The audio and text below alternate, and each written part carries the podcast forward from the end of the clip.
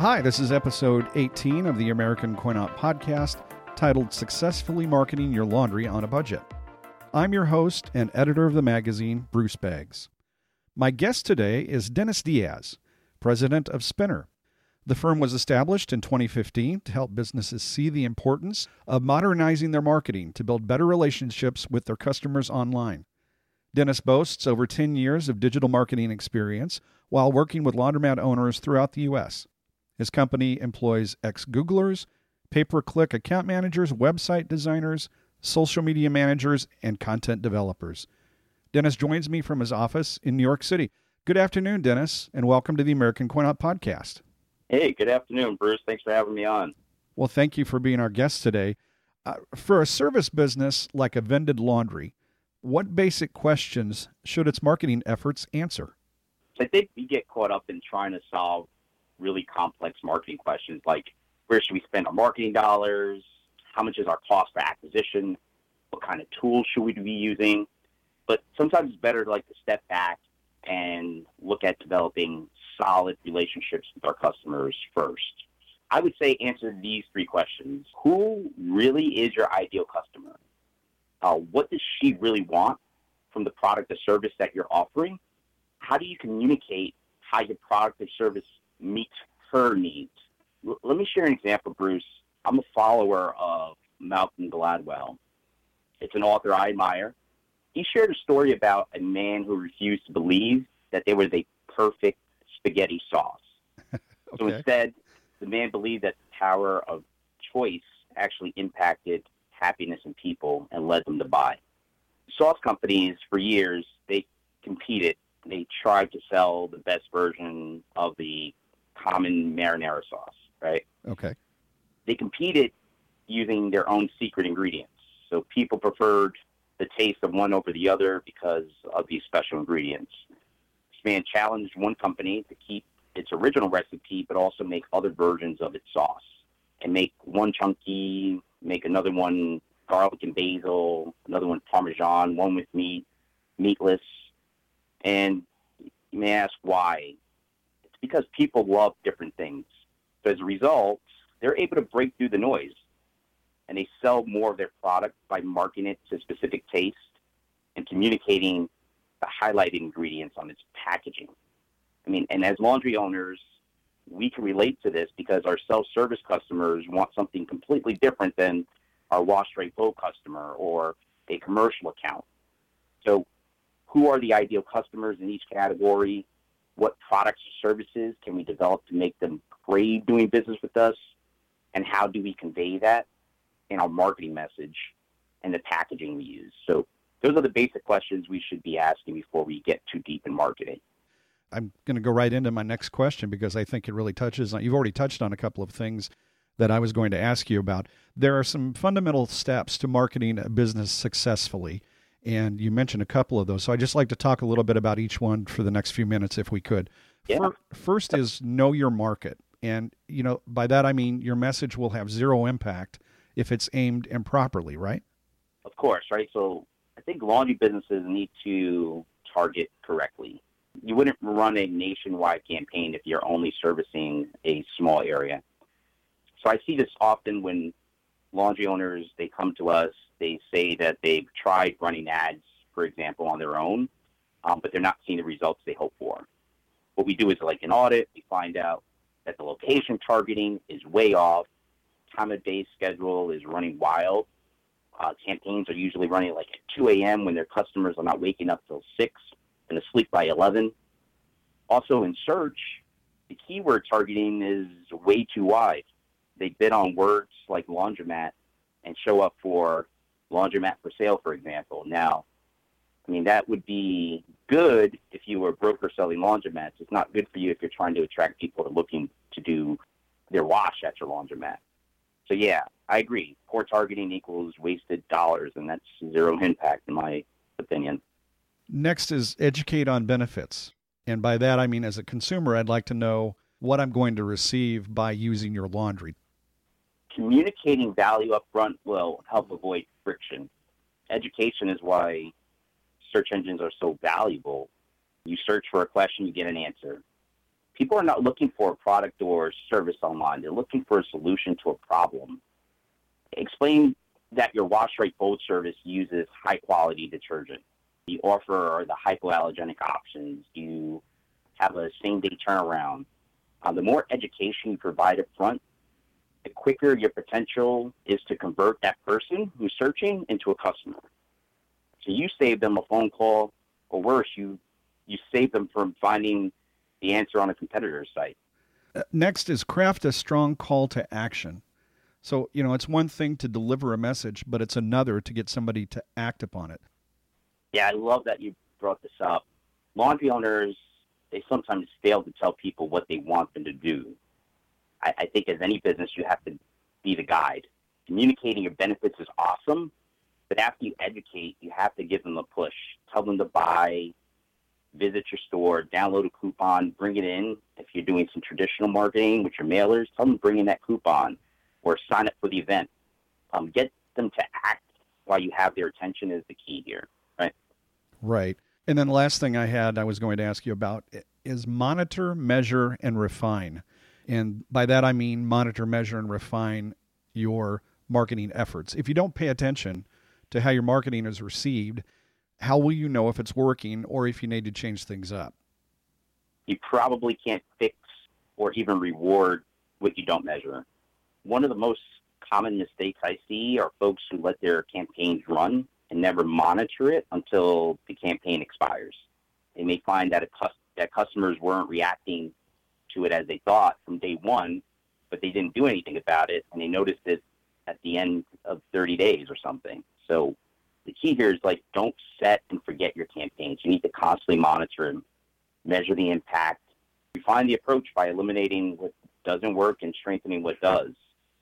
Can you tell me what's involved in developing a marketing plan? We developed a plan called the WASH strategy. It's an acronym. It gives you the four basic elements you should consider when you are developing your digital marketing plan. W in WASH represents your website sales funnel.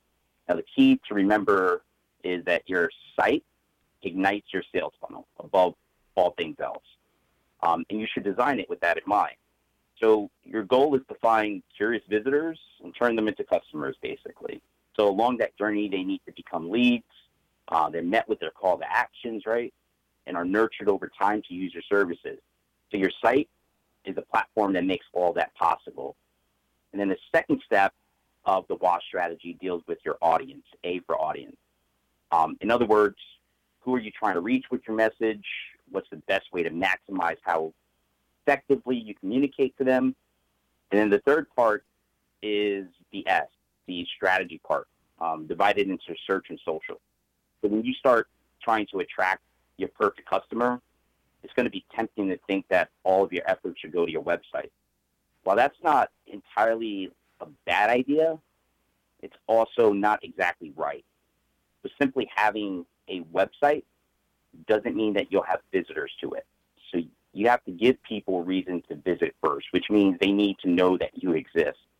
And the best way to do that is through search engines and social media. And then the last part, which is the H, is how did you do? Providing quality service to customers is going to be the core of every business owner's mission. No doubt, on many occasions, your listeners probably have experience of wanting to interrogate every customer that walks through their doors. Questions like, how are we doing? Are you happy with our services? What can we do better? I mean, these are all questions that should race through your mind, and it's a good thing. You should do that in your online strategy as well, right? Dial into those thoughts. What can you always do better? How can you always improve?